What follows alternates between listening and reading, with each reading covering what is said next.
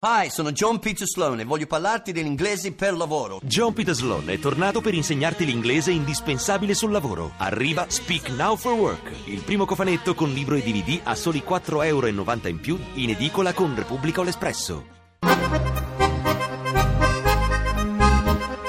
Area di servizio. Un pieno di informazione su disabilità e diritti. Buongiorno da Francesca De Carolis. Iniziamo come sempre con le notizie della settimana, con l'insediamento dunque dell'Osservatorio Nazionale per l'integrazione degli alunni con disabilità, cui partecipano anche la FAN della FISH, le federazioni che più hanno insistito per la costituzione dell'osservatorio. I temi affrontati nell'incontro con il ministro Profumo, l'immissione in ruolo degli insegnanti di sostegno, formazione iniziale in servizio per i docenti curriculari, nuovi corsi per i soprannumerari, insomma molte buone premesse e ne parleremo nel nostro appuntamento di di domani. E arriva il rapporto Istat sull'integrazione scolastica che parla di 140.000 alunni disabili. I dati sono comunque relativi solo alle primarie e secondarie di primo grado. Alcuni dati, una famiglia su 10 fa ricorso per avere un aumento delle ore di sostegno e nel sud sono il doppio che al nord. Ed è il ritardo mentale la disabilità più diffusa a scuola, mentre la metà degli alunni disabili non partecipa alle attività extrascolastiche. A breve saranno varati i decreti di attribuzione delle risorse per la cassa integrazione in deroga per il 2012 e in quanto al fondo per il lavoro dei disabili, azzerato ormai da mesi, ci sarà una successiva verifica e riflessione. È quello che ha assicurato il ministro del welfare Elsa Fornero in un incontro sui temi dell'apprendistato, cassa integrazione, fondo per il lavoro dei disabili con rappresentanti degli assessori al lavoro per la conferenza delle regioni.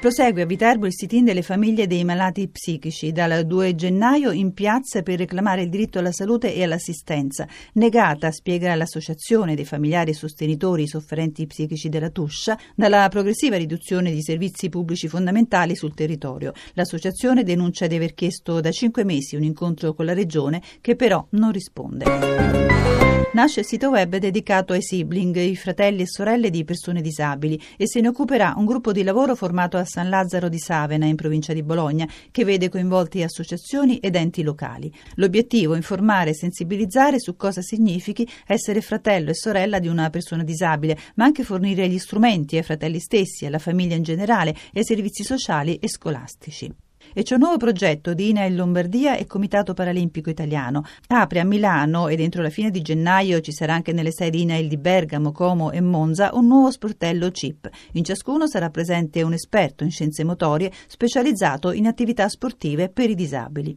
e un invito ai ragazzi delle scuole medie e superiori di Torino e provincia a partecipare al premio letterario che l'associazione RX organizza per il 2012. Il tema è la fragilità. Il premio, che è intitolato a Luigina Parodi, vuole invitare i giovani a riflettere sul tema della fragilità da molti punti di vista. Tutte le informazioni sul bando nel sito www.rx.org.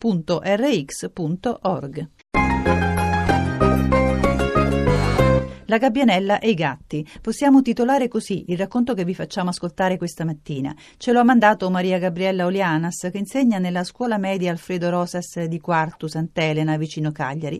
Olianas, questo è il racconto di Luca, il suo alunno, e di tutta la classe che è cresciuta intorno a lui. E lei mi ha detto che quando ha visto Luca per la prima volta se n'è innamorata. Ma ci racconta questo primo incontro? Io svolgo la funzione strumentale nella scuola per l'orientamento. Nel momento in cui sono andata a presentare l'offerta formativa, formativa nella nostra scuola, mi sono imbattuta in questa quinta elementare che quest'anno sarebbe arrivata da noi. Luca era seduto in una sedia a rotelle, non parlava, non parla ancora e soffiava, soffiava eh, veloce. Piano piano mi sono avvicinata, l'ho accarezzato. Lui ha continuato a soffiare in maniera più veloce. Io mi sono un po' spaventata, preoccupata che la mia influenza affettiva potesse causare disagio, mi sono ritratta, ma l'educatrice che era a fianco al bambino e anche nella sua accompagnata di classe mi hanno rassicurato dicendomi no, è felice quando fa così è perché è felice e contento e mi ha fatto un sorriso. Io in quel momento ecco, me ne sono innamorata di Luca e nel momento in cui si sono formate le classi ho chiesto al dirigente che Luca fosse in classe con me perché avrei voluto averlo insieme agli altri compagni. E sì. quindi quindi l'ho accolto. Quindi ascoltiamo cosa succede in classe con l'arrivo di Luca.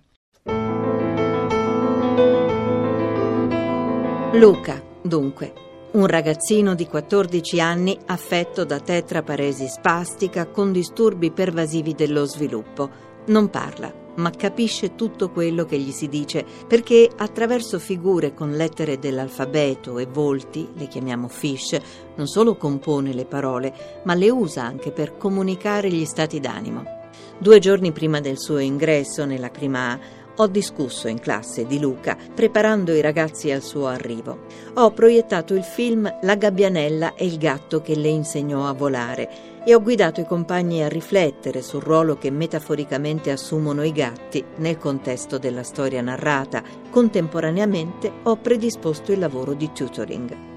In ordine alfabetico, ogni giorno i compagni siedono accanto al loro compagno e guidati dalla docente di sostegno e da me, che sono la docente di lettere, svolgono il lavoro programmato, scrivendo in un diario che io leggo ma non correggo e sul quale attribuisco una valutazione nel registro sull'impegno nel lavoro svolto con lui. Nel diario raccontano le emozioni provate.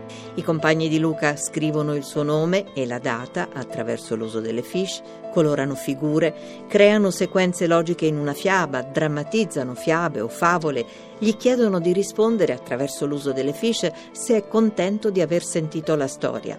I compagni si sono talmente immedesimati nel loro ruolo che sembrano tutti dei genitori attentissimi. Lo aiutano nel momento della merenda, chiamano il personale per cambiarlo, comprendono le sue paure e la sua inquietudine, lo portano a passeggio per la scuola se manifesta irritabilità, sanno coccolarlo quando si sente abbandonato dalla persona adulta, madre, educatrice, docente di sostegno che in quel momento vorrebbe con sé.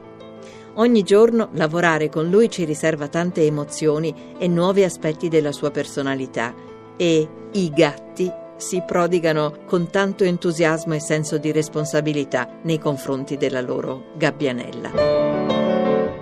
Oleanas, come ha avuto l'idea di partire proprio dal film della gabbianella e il gatto, che ricordiamo è tratto dal libro di Sepulveda? Il libro che per eccellenza, a mio avviso, di facile comprensione per i ragazzi, molto simbolico, che meglio si prestava a raccogliere e a creare un clima di forte empatia e solidarietà tra i compagni e Luca, in quell'età dove ancora la fantasia è presente, no? E ho proiettato questo film, ho lasciato che fossero loro stessi a intuire e a capire perché io l'avessi proiettato. Come si parla ai ragazzi? Cioè come si fa a far accettare loro un compagno poi così diverso e a gestire dei rapporti che al primo impatto immagino non sono affatto semplici? L'adulto ha difficoltà i bambini no, i bambini sono meravigliosi, per loro è un compagno come tutti gli altri che ha bisogni speciali. Se sono guidati riescono ad essere mille volte meglio di noi, riescono a capire che cosa lui vuole inventano delle situazioni comunicative.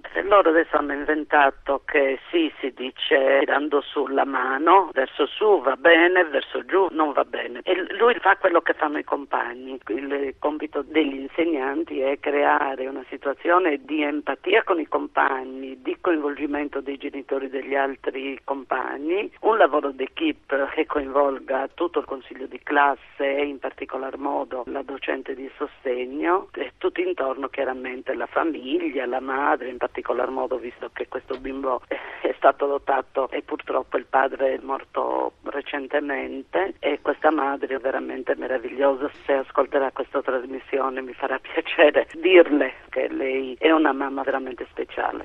Oriana, questo lavoro nasce da sue esperienze precedenti? Presumo che si riferisca all'esperienza con Bruno Furcas. Infatti abbiamo scoperto che lei è Bella, la protagonista sì. del libro di Bruno Furcas, di cui noi abbiamo parlato, Un mondo a parte, che è la storia sì. anche fortunata del percorso scolastico di Ninni. Anche lì fondamentale è stato il ruolo dei compagni di classe. Insomma, lei ci, lei ci insegna che le tribù dei gatti hanno molto da insegnare a Gabbianelle e a tutti noi. Sì, sì, sì. Dicevo prima che quella storia si presta veramente al ragionamento, al significato della cura del diverso, al volo, cosa significa volare, cosa significa un gatto nero che si occupa e che si mette addirittura a covare. Momenti di grande emozione e ce ne sono tutti i giorni, forse la gioia più grande di tutti noi quando arriva Luca fa questa specie di sfiatto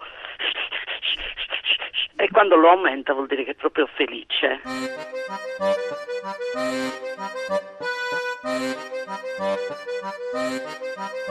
Grazie a Valentina Montanari che ha letto La gabbianella e i gatti. Domani parleremo dunque delle novità emerse dall'incontro di Fish Fund con il ministro Profumo. Avremo poi la testimonianza di un'assistente scolastica. Quindi apriremo una finestra su Sestiere con Andrea Caglieris, dove questa settimana si sono svolti i campionati europei di sci per disabili.